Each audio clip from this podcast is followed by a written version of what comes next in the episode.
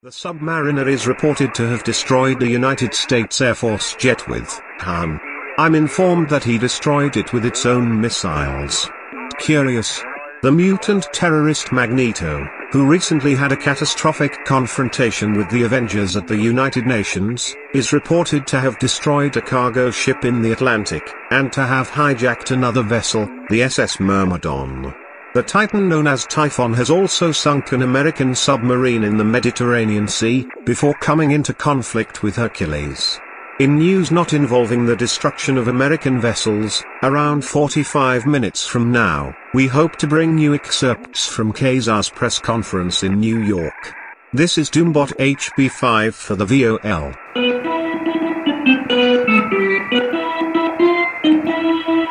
Zero, one, eight.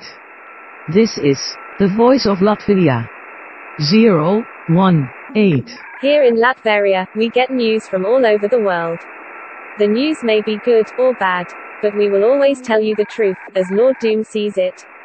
Every week on The Voice of Latveria, we examine Marvel Comics history, through the career of its greatest hero, Dr. Victor Von Doom. And now, here's your host, Douglas Wolk, the man who has read every Marvel superhero comic book, and lived to tell us all about it. Thank you, Doombot BR22. This week we're looking at Doctor Doom's first confrontation with Daredevil, and my guest is Christine Hanefalk, who's probably written more analysis of Daredevil than almost anyone else. She's the creator of the website The Other Murdock Papers and one of the people behind the Save Daredevil campaign. Christine, welcome. Can you tell us a little about like the other Murdock papers and your kind of history with, with Daredevil? Oh, sure. Um, it's kind of a kind of a weird uh, uh, history. I've always been into superheroes. Um, in even as a kid, I would I read some like Superman was mostly what they had at the store when I was growing up, just kind of at the grocery store that that I could read in Swedish. I'm, I'm Swedish, and um, so I, re- I read some of that. I read some of the other comics, and then kind of. I mean, I, I got older and I guess I uh, sort of stopped reading the comics for a while, but I was always into uh, comic book movies and superheroes and that kind of thing. So whenever um, a new superhero movie would come out, I, I usually watch it. And uh, so my way into this is actually via the the Daredevil movie, which is kind of a, a interesting and surprises a lot of people. But I saw that back in, I mean, it came out in 2003. I, I think I uh, first time I watched it was in 2004 and it never made it to the the movie theaters here. So I rented it uh, back when you still rented movies, and I watched it and thought it was just kind of okay. Um, I mean, yeah, that w- that was interesting, and you know, I you know returned it, didn't think much about it, and then about a year later. Um, it was on TV and there was like nothing much else on, and I was like, "Oh yeah, that was that movie." That I only really remember like one scene from. I think it's a scene where like Elektra's heart stops or something, and I remember that one scene, and I'm like, okay, I'll you know, there's nothing else to watch. I'll give it another try. Um, and I watched it, and I mean, it's still not you know, it's not a great movie, but I realized that I was really sort of intrigued by the concept um, of this character. So I I googled Daredevil. I found uh, the manwithoutfear.com website I realized that uh, oh, here are all these like grown-ups who are still reading comics and um, are reading Daredevil, and there's uh, apparently a lot of Daredevil to read, and I.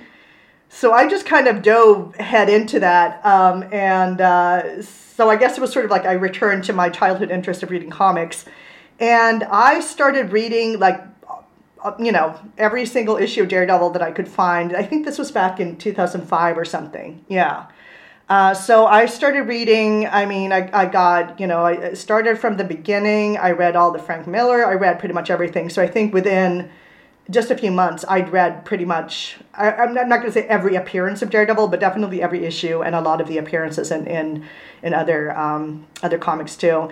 And I would comment a lot on the message board uh, on manwithoutfear.com. And then, I mean, it was sort of in that era where, you know, people still ran blogs. So I decided to to start a blog. And okay. so I started uh, the other Murdock Papers, which of course is a play on the name of the the uh, story arc, the Murdock Papers, by uh, uh Brian Bendis and and um, uh, Alex Maleev. So uh, that was in late 2007, and I, you know, I haven't really paid that much attention to it in the last about two two and a half years, but I'm I'm looking to pick it back up again very soon. And uh, but for a good decade there, I um, yeah. I, I counted at one point and I realized I'd written more words on that blog than are in The Stand by Stephen King. So that tells wow. you about so just the sheer amount of content.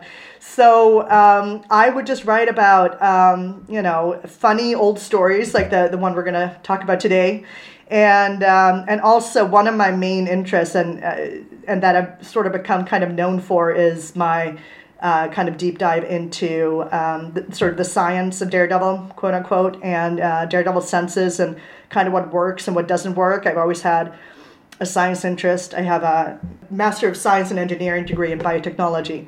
So even though I don't work in that field or anything anymore, I've always had the science interest and and uh, always been interested in sort of neuroscience and, and that kind of thing, um, and how it connects to physics and, and all of that. So.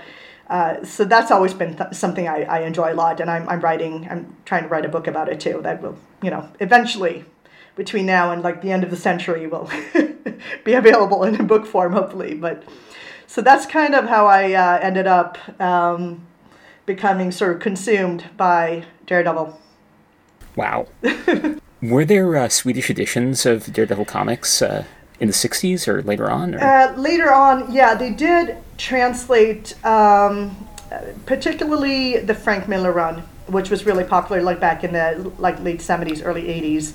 I'm, I don't know if they came out. Uh, I mean, I'm sure there was a delay of a couple of years probably back then. I mean, that's even you know when, when movies would come out like seven months apart on different continents. So, uh, so I, I do think uh, there may have been some older ones. Like I don't ha- I had like one issue of Daredevil in Swedish just for the the novelty factor. Um, so uh, it's it's a hard to translate name too for the character since the double, you know, entendre of Daredevil doesn't really translate. So, um, but what, what was the name? What, what is uh, name in uh, Swedish? Yeah. Oh, I, he went by two different names. He went by uh, I think Demonen, which means the demon or the demon. Sorry, the demon. And then he also went by uh, uh, Våghalsen, which. Um, is really something you would say about someone who has, you know, the Evel Knievel kind of daredevil, someone who is, you know, daring, okay. uh, which literally means dare throat. Um, it's not even a very pretty word. It just um, so I think they just eventually just went back to calling him daredevil in, in English, which is um, how he's known in Swedish. So I should ask also, like, is there a different name for Doctor Doom? No, not that I know of. Okay. No. okay. not that I know of, but I mean, yeah. What would that be? Yeah. The issues that we're looking at today are, are Daredevil 37 and 38 and Fantastic Four 73, which uh, cover dated February, May, February, March, April of 1968, and they're all part of a complicated little continuity knot uh, that I'll probably get into a little bit of, of issues that were coming out around then. And the story actually technically starts right before this, and at the end of number 36, like, Doctor Doom just shows up out of nowhere in the last panel, which he does a lot. Like, there are a lot of Doctor Doom stories where just the last panel of some issue, like, what are we going to do to lead into the next issue? Oh, Doom. Yeah, okay. Doom, we'll kick it down the road a month. Yeah. So Doom sort of uh, shows up and immediately yells silence, which is his, his big pronouncement. Backhands Daredevil a bunch of times, and this is this crazy Gene Colan scene of him just like beating Daredevil like seven ways to Sunday while uh, people look on, and then dragging him in a way to the Latverian embassy. Nobody interrupts him because, as he explains, uh, you need not concern yourself with petty traffic rules since we possess unlimited diplomatic immunity. I don't think diplomatic immunity actually works that way. I don't think so either. There's like a fight scene that happens inside the car. How how does yeah, this there's a lot of really contorted fight scenes. I know, you know, Gene Colan loved drawing car chase scenes. There's there's an issue of uh, I think Captain America where there's a, a car chase that goes on for I think 13, 14 pages, something like that.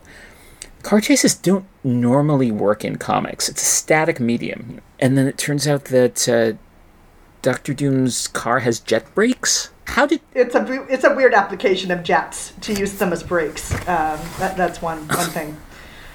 um, you know you you have more of a physicist background than I do. I, I jet brakes, yeah. Yeah, unless you want to, unless you want to send the vehicle, you know, moving very quickly in the opposite direction, I, I don't really see a use for it in, in real life. But um, who knows? There's a lot going on here. Uh, Daredevil's kind of thrown into a dungeon. He's trying to figure out the dungeon by like tapping the walls to see if they're weak. And is that how his senses tend to work? Well, I mean, in the early, like in, in a lot of Silver Age comics, he does have. Um, I think it's even as early as Daredevil number three, where he kind of breaks out of a cage by feeling for weaknesses in the in the sort of the, in the bars of the cage and bending them, which of course is is kind of. Um, the kind of thing where like being able to do the first thing would not necessarily allow you to do, do the latter um, but but there's a lot of there's a lot of that but but yeah i mean there's like oh my hypersensitive uh, fingertips can feel this but but it i mean that's always been especially silver age comics but even even you know more recently it, it's always like they have an explanation for how it works but it doesn't like the way it's supposed to work doesn't necessarily connect with how it actually would work in real life because I mean for him to be able to sense a weakness there would have to be something for him to sense. Like is the weakness if it's con- if it's completely concealed from touch it doesn't matter if you have hyper senses you're not going to be able to feel it anyway.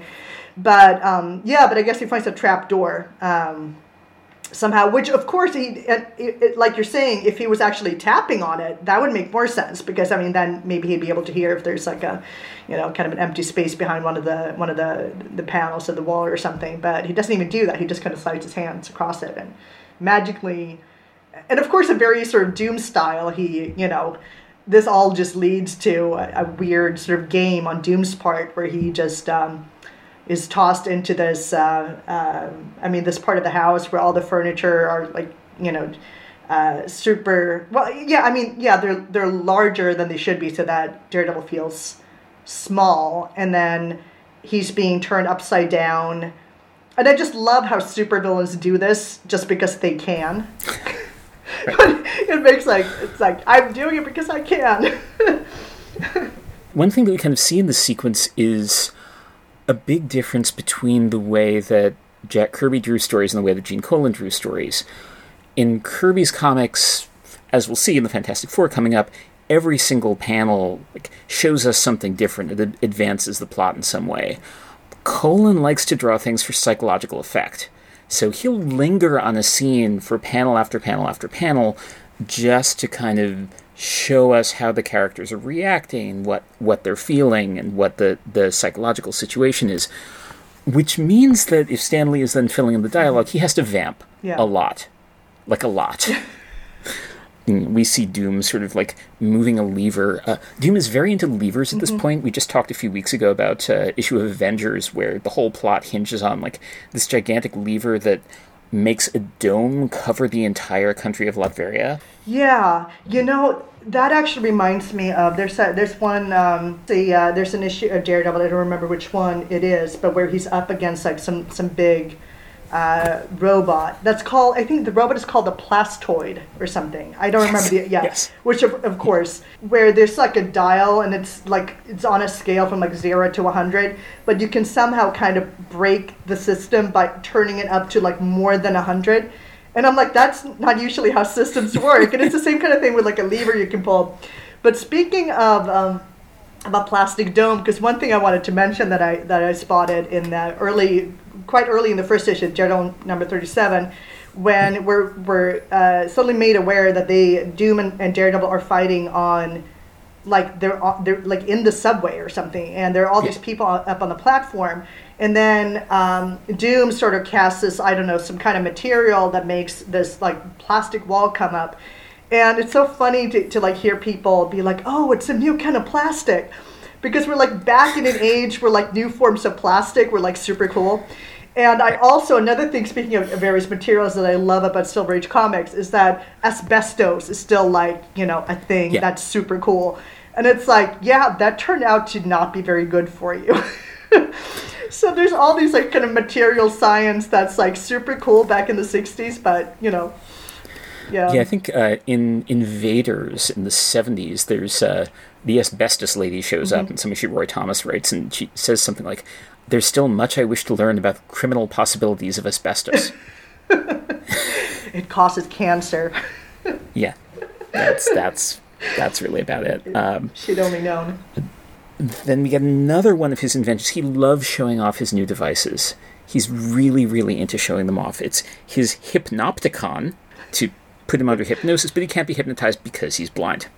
Daredevil will often go up against Yeah. blinding rays and that kind of thing. It's funny how that happens. But then there's there's another like impermeable dome. Lots of impermeable domes having to do with this guy, which he drops over Daredevil, a plexiglass cylinder, and then activates something which is a body transferring device. Now, it's very strange that Doctor Doom is using a body transferring device because he can do it without a device. Mm-hmm. We've seen him do it. He learned this from the ovoids, the aliens that he encountered back in like Fantastic Four 10. Like he can switch bodies with somebody just by thinking about it hard. We've seen him do it before this, we've seen him do it after this. Why does he need this gizmo? I'm making the who knows gesture if you're listening. but they've switched bodies. Now, as as somebody who can probably call most Daredevil plots to mind better than I have, body switching is this something Daredevil's done otherwise a bunch?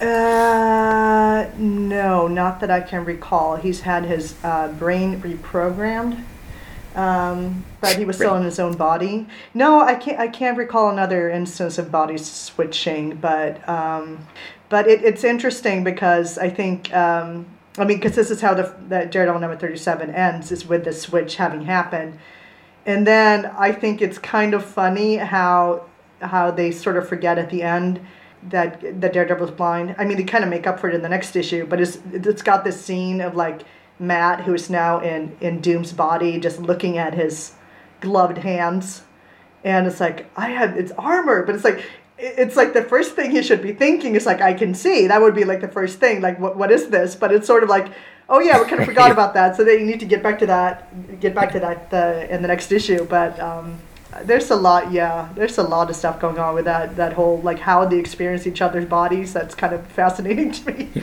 That's really the heart of what I, what I want to talk about this this next issue, Dare, Daredevil 38. But then I should say that a few weeks ago we talked about Fantastic Four Annual 3, where there's a scene where Daredevil is driving a truck, Yeah. and it's a, dr- a truck that very clearly has a windshield.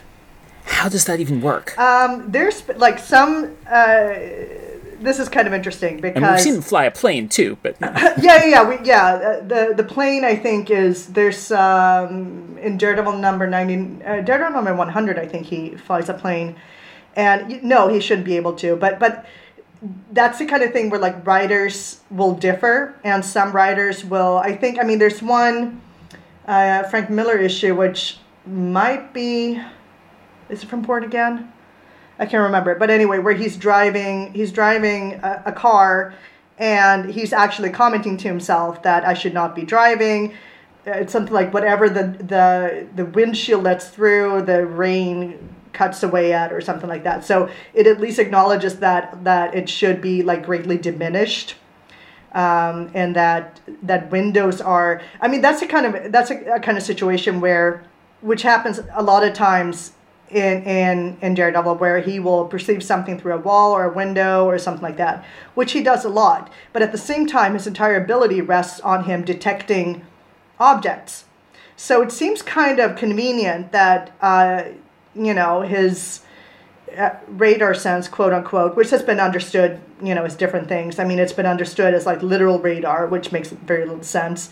It's been maybe increasingly understood as more sort of traditional um, or echolocation on super speed or super, super, you know, super heightened, um, which I think is my preferred, you know, interpretation and, and, and I think makes more sense. But especially traditionally, it was believed to be some kind of electromagnetic um, wave um, where of course in real life radio waves go through pretty much everything that's how radio works you know uh, it will go through a body it will go through everything.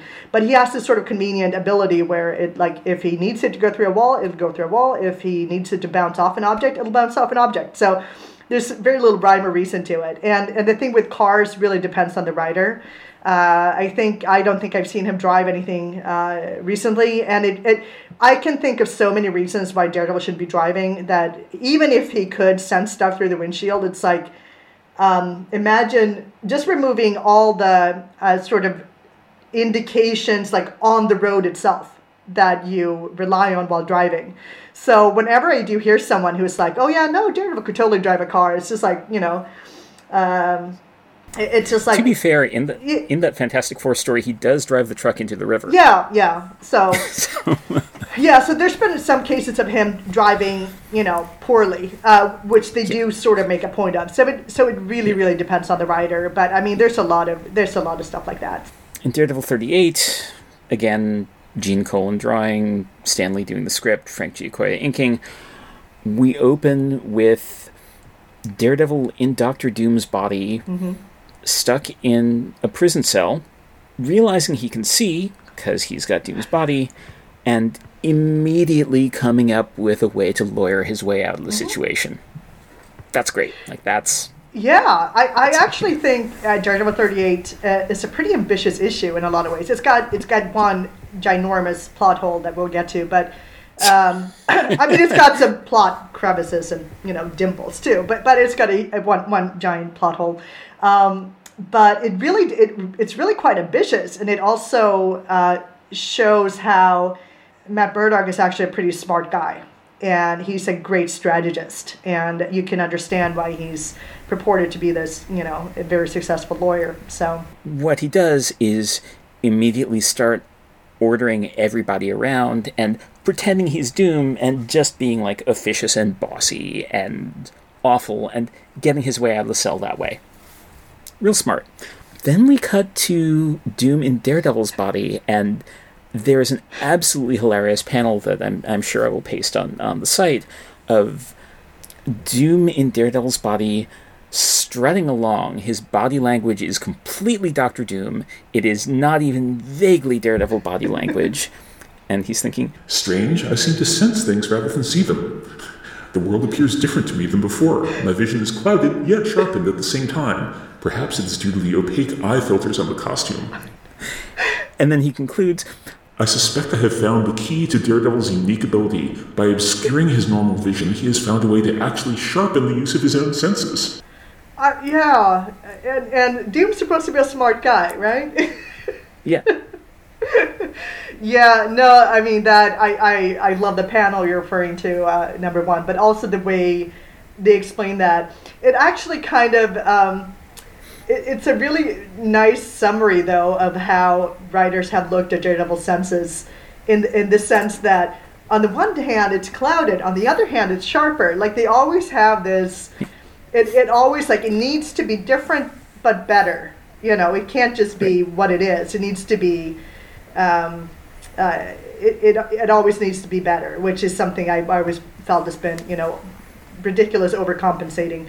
But it, it is fascinating that they would think that Doom wouldn't realize that he's blind. And the other thing, even though he would have all of Daredevil's senses, always kind of a, it's also kind of a stretch to imagine that he could be transferred into Daredevil's body and also have be able to use sort of the cognitive strategies that Daredevil would have years of training in how to interpret this world yeah. through very different means. Uh, and that for someone could just, could just kind of slip into that um, that mode of being and be fine and not even realize that yeah it, it, it it's uh, it, it's quite funny daredevil in doom's body in the meantime uh, sends a desperate message to the fantastic four warning them of what's going on we get Gene Colan trying to draw the Fantastic Four. One of the things that we keep noticing on, on the show is that when anybody besides Jack Kirby in the 60s tries to draw the thing, nobody can draw the thing. Nobody knows how to do it. It's very, very hard to draw that character right.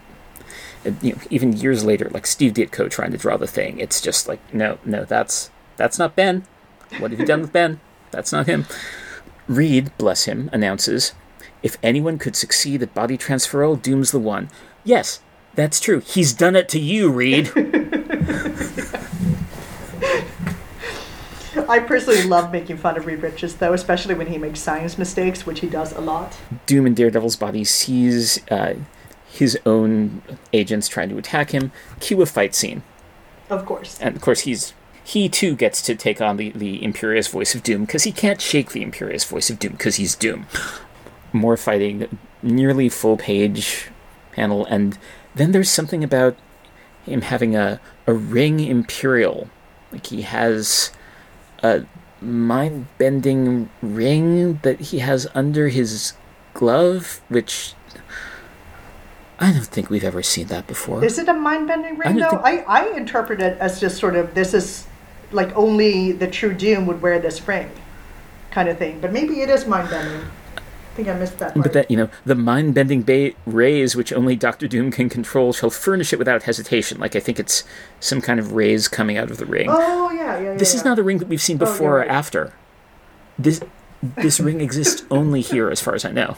Like, it's it's not something that has shown up again, like Doom's boulder gun, which is his greatest invention, as far as I'm concerned. Like the gun that sh- turns molecules into boulders and s- shoots boulders at people. No, that, nothing like that. I guess Gene Colan confused him with the Mandarin or something. Doom as Daredevil walks by the office, law offices of Nelson and Murdock, where Foggy and Karen are. And of course, this reminds us of how this is happening in the middle, or like near the height, I guess, of the um, Mike Murdock era of Daredevil, where Matt, for like 15 or 18 issues or something, pretended, you know, to have a twin and that he was, you know, um, uh, and that Daredevil, uh, that Mike Murdock, his made-up twin, was Daredevil. So, uh, so Foggy now spots uh, Daredevil out the window.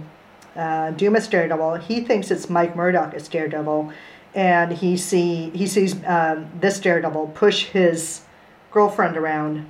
Uh, so he's not happy, and I guess there's going to be some repercussions there. I don't, I can't re- recall them exactly what happens after this, but um, uh, but that's gonna that's gonna be something for uh, Matt to sort out when he uh, gets his body back eventually.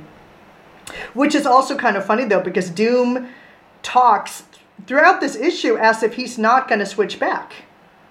Like he talks about Daredevil will be forever trapped in this body, and I'm like, what? really? Does he ever really explain why he's doing any of this? No, it's just he likes contrived schemes. it's pretty much.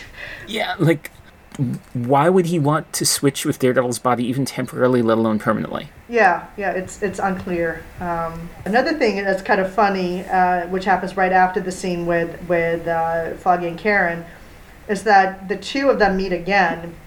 Uh, Doom is Daredevil and Daredevil Right. is Doom, and Doom they just kind of, I mean, yeah, Daredevil gives him gives uh, or the real Daredevil gives the real Doom a radio, but it, it's like it's almost as if Doom forgets what his plan is or something because they meet up and then they just walk their separate ways and it's just very very Yeah. unclear. Of course daredevil in doom's body has a plan.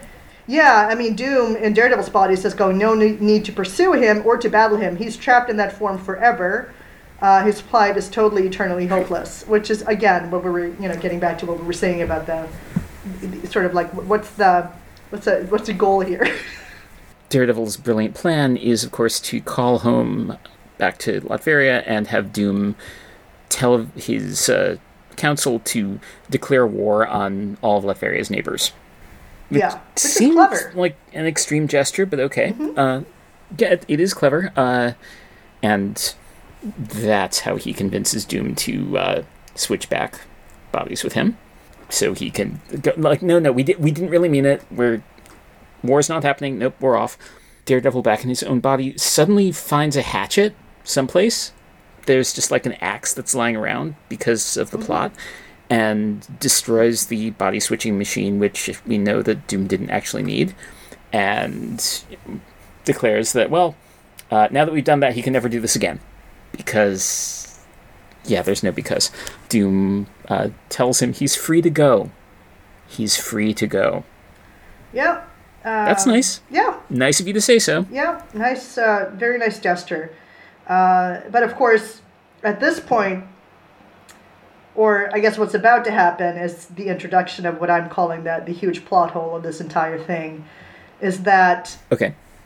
Daredevil in Doom's body has tried to get the attention of the Fantastic Four to tell them that uh, someone who looks like looks like me, Daredevil, is on his way over to you guys. It's really Doom in my body, and of course he's doing this with the voice of Doom's body, so he sounds like Doctor Doom, which of course the Fantastic Four notice, and they're like, "Oh, but it does. It sounds like Doom." And I'm thinking, well, of course. I mean, if, if if we accept that this is true and Daredevil is in Doom's body, he would sound like Doom because he would be using Doom's vocal cords and everything. So they know this already that it's Daredevil in Doom's body with Doom's voice.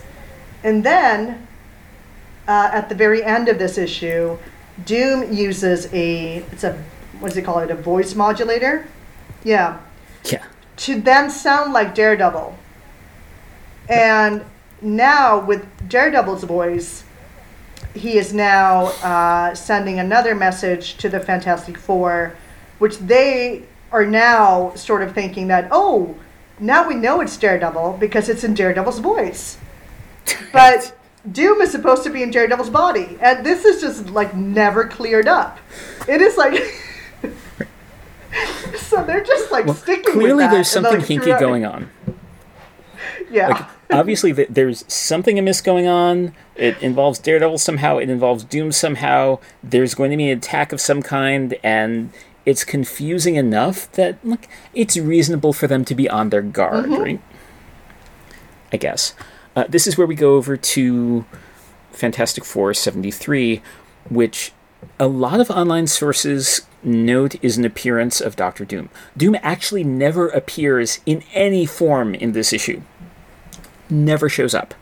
It's I Daredevil noticed that too. all the time, but he's behind the scenes. Yeah. Let's say he's behind the scenes. And this is uh, Stan Lee, Jack Kirby, Joe Sinnott, beautiful looking, guest starring everybody. This is practically an annual in terms of like how many guest stars show up.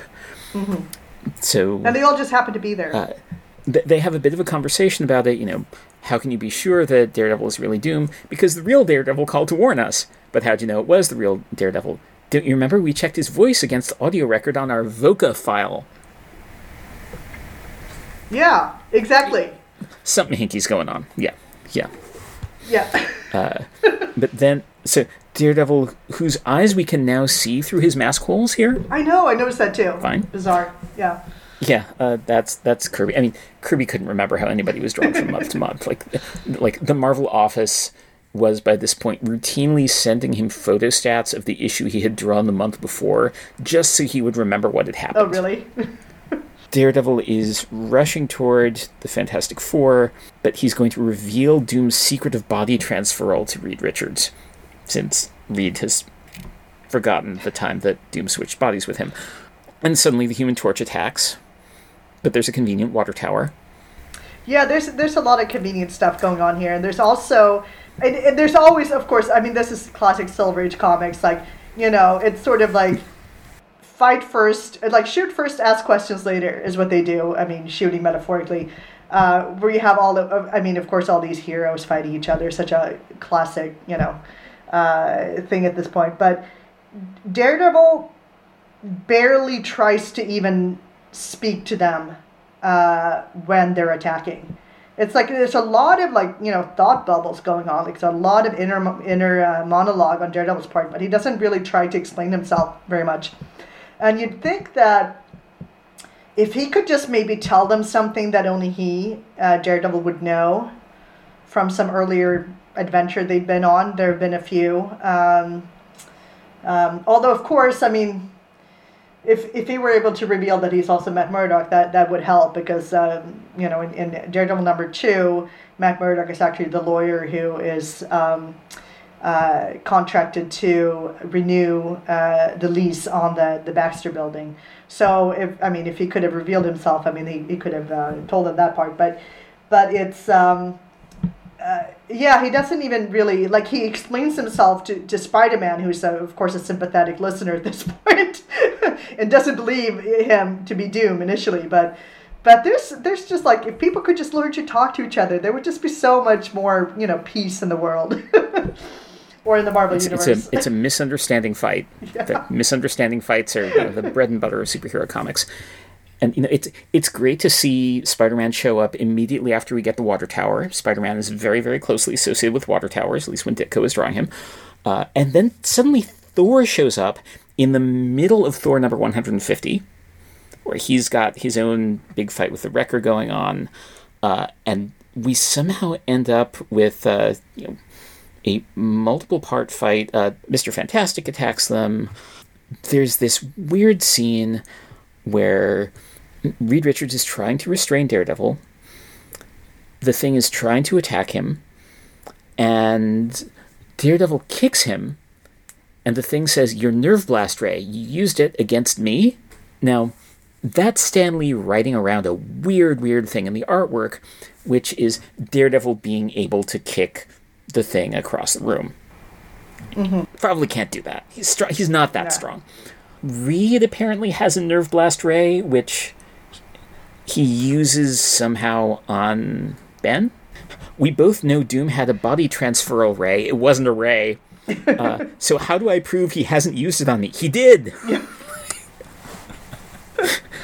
Stan, are you sure you're the same person who was writing the issue that came out last week? Well, I mean, he probably uh, he probably wrote like twelve issues in between those two, right? That's very true. Yeah, uh, and and uh, th- then there's also a, a Demolo gun, just a piece of Kirby tech that blows up part of a rooftop. It looks like half of the Baxter building that gets blown open. This is never mentioned again. Uh, we're, we're back at Spider-Man and Thor, and Thor climbing hand over hand across a web that Spider-Man has has spun, which is lovely fighting, fighting, fighting. Eventually, like 10 pages into the story, Reed is like, huh, I wonder if he is the real Daredevil. And doesn't go on, just, just you know, keeps attacking him. We get a Thor versus Thing fight just because everybody has to get involved. It's just a gigantic, ridiculous fight scene that doesn't really yield anything but a gigantic, ridiculous Kirby fight scene. And that's fine, you know, there's a place for gigantic, ridiculous Kirby fight scenes. Interesting thing is when uh, Reed Richards thinks he's blindfolded Daredevil by stretching his body around him and uh, then assumes he's a Doombot right. because he can find his way out of it. Yeah. Which yeah. Want to talk about that a little? yeah it, it's like there, there's um, so many ideas out there that you would think would be like low hanging fruit at this point that are just like no let's just let's do whatever the opposite of Occam's razor is because that's, that's pretty much the entire issue Finally, Yeah. on the next to last page of the story, we get to Daredevil getting to make an argument. You know, suppose you had to prove you were really you. How would you do it? Mm-hmm. It's a good argument, Mister. You should have been a lawyer. Yeah, okay. Uh, he doesn't even get to do that. The resolution is that Sue Richards shows up and, and solves the plot. Yes from just having listened to the radio Yeah. Uh, 6 p.m. TV news. Yeah. Oh, sorry, TV news. Yeah, I'm sure it was on the radio too. If if, if, just if they had just had one, you know, one radio turn on in in uh, in their lab there, that that could have saved them a whole issue of trouble. It's weird that he doesn't talk his way out of it. It's weird that Daredevil and the Fantastic Four then leave Doom alone because Reed explains uh, that uh, we can't invade the sovereignty of his own nation. He's not in his own nation. He's in New York. yeah. Although I guess he will be on his way back to Latveria to, to kind of sort out all the um, uh, take Right. care of all the you know fallout from the the near war with his neighbors. yeah, this is uh, this is Silver Age crazy. So, what does the relationship between Daredevil and Doom go on to look like?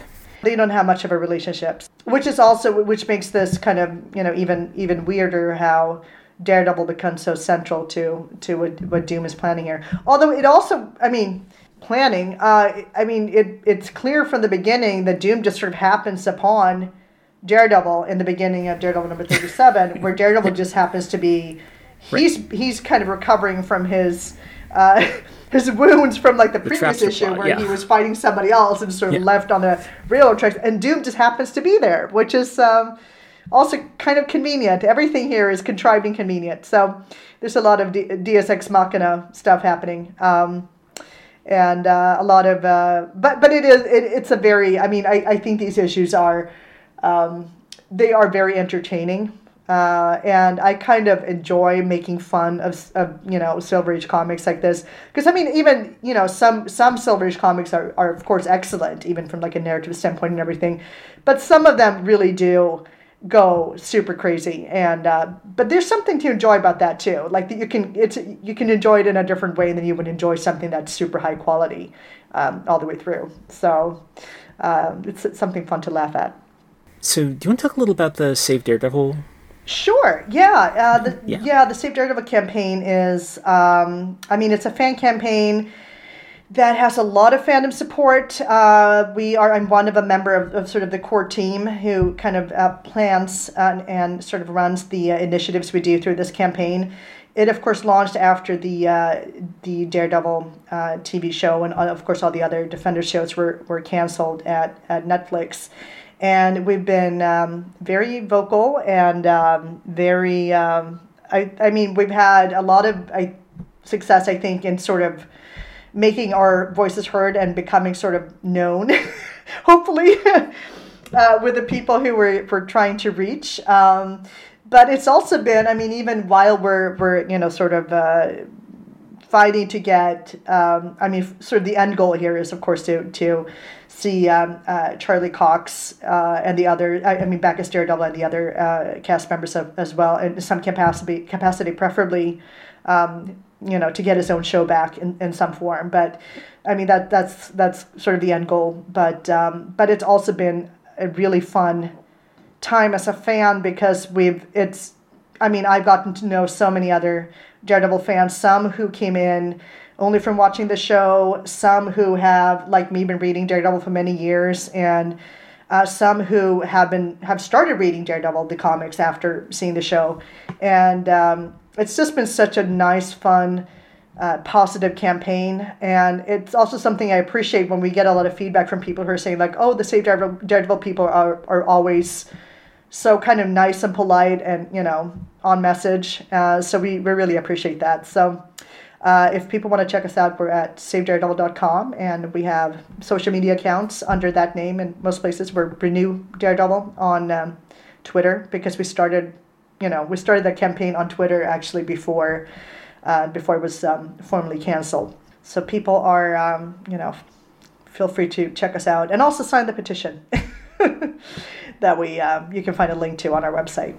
Christine Hanefalk, thank you so much again.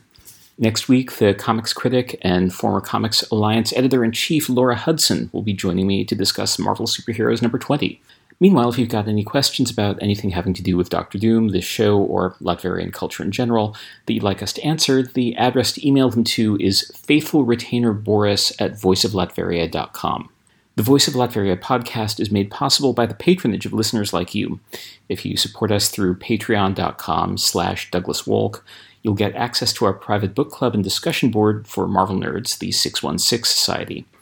You can find out more about this podcast on our website, voiceoflatveria.com, and follow us on Twitter. This is Douglas Wolk for the VOL. Douglas Wolk appears by special arrangement with Universe 1218. His book, All of the Marvels, is a guided tour of 60 years and half a million pages of the Marvel comic story. All of the Marvels will be published by Penguin Press this October. Lord Doom commands you to order it.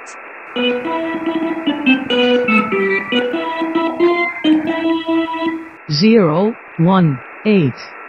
This is the voice of Latveria.